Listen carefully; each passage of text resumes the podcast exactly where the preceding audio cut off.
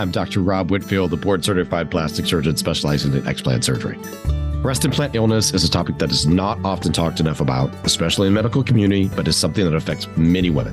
In this podcast, I will be discussing the latest research, treatment options, and personal stories of women who have undergone explant surgery in an effort to heal breast implant illness. In this podcast, we'll explore the symptoms of breast implant illness and delve into the latest surgical techniques for explantation and the recovery process. Whether you are currently experiencing breast implant illness or are considering explant surgery, this podcast is a valuable resource for anyone looking to take control of their health and wellness. So let's dive in.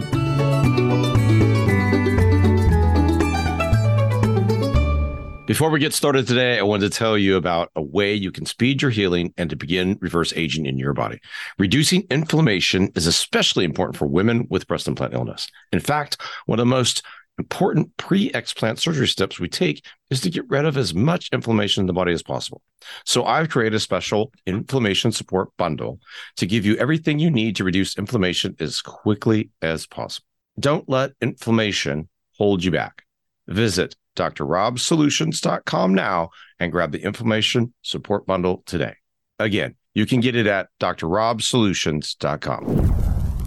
Can breast implant illness cause long term health issues? And so when I speak to clients, as I did yesterday, I had a client come in who's been experiencing different symptoms over a number of years. And the end game with inflammation, and in this case, we consider this to be a problem with chronic inflammation, is that all organ systems can ultimately be damaged. And if you couple that to your genetics, then things that considerably inflame your body through your diet, your environment, foreign bodies like a breast implant, hip implant, knee implant, if you're reacting to them, can certainly cause you problems that are going to be long term problems with chronic inflammation, depending on the body system that they're affecting. So, for instance, I have people come in with with lots of joint pain that limits their mobility. When you limit your mobility, say, for instance, you can't go on a walk with your friends or family or spouse, that makes you more of a sedentary person. You actually may gain more weight because of that. And that leads to a more unhealthy you. Not going to detail about a specific type of illness. I consider anything that promotes chronic inflammation something that will lead to health or long term health consequences. So, when we first introduce ourselves to clients and explain what we consider breast implant illness is to be, which is chronic inflammation, a component of which is the device, I always talk to them about lowering their inflammation. So, if we're looking at ways to lower inflammation just in our everyday lives, we can start by addressing our diet. You know, I often say you can't outrun a bad diet and you can't pick your parents, but in this setting, we do control what we put into our mouths, whether it's a glass of water or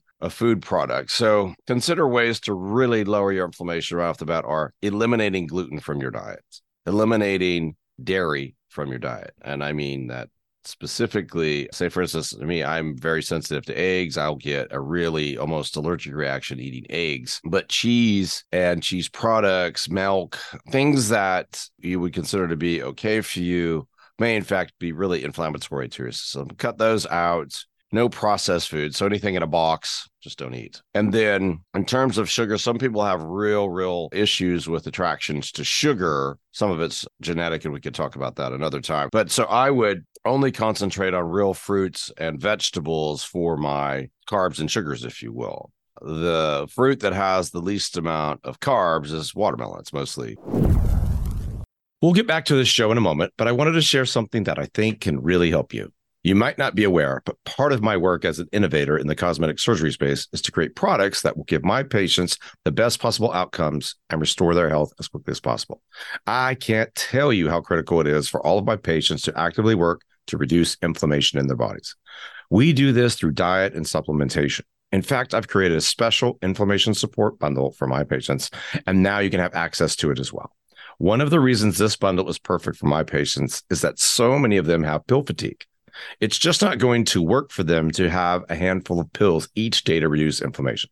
So I made sure to include the liposomal version of many of the vitamins and minerals within the bundle. You'll still get the full absorption of these supplements in your mouth without having to go through your gut first in order to be absorbed. You can get the inflammation support bundle at drrobsolutions.com and begin to feel better when you make the supplements a part of your daily health routine.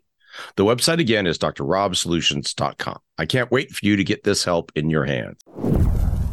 So there are ways to do it. And when you choose not to, you're just making excuses and promoting your own problems with inflammation. So those are ways to make impacts right away each day. In terms of water, it should be filtered water. Depending on where you live and your access to clean water, well water could be a problem for you. So filter it. And then speaking about air, air quality is such a big issue here where I live in Austin. We have high content of cedar and mold in the air, and I'm particularly sensitive to mold. So I have IQ Air filters all around. I have Austin Health Mate Plus Pro filters all around. I choose right now IQ Air because it seems to me to be best in class in terms of removing particulate matter, including spores from mold from the air. So, once again, a way to control what goes in your mouth from a food and water standpoint and controlling your air quality. When you can do all those, you will lower your inflammation. And then simple things that we do in our inflammation support bundle are vitamin D3K2, which is a liquid, liposomal vitamin C, which is a, a liquid, oral liposomal glutathione, obviously, which is a liquid, these are options along with our liposomal B complex to give you the nutrients you need, the vitamins you need, but in a way that I don't worry about your gut absorbing them because many of my clients have gut issues. So, once again, right off the bat, things you can do to take care of yourself that aren't surgical in nature, but will help you decrease your inflammation.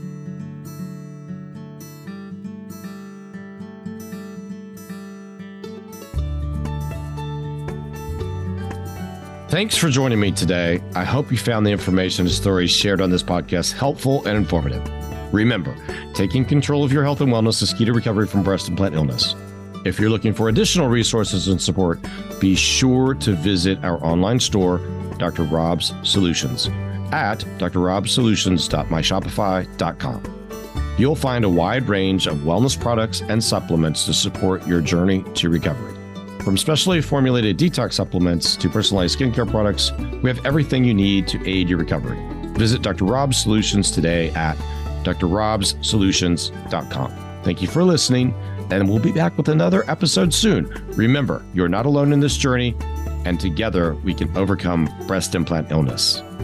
Take care.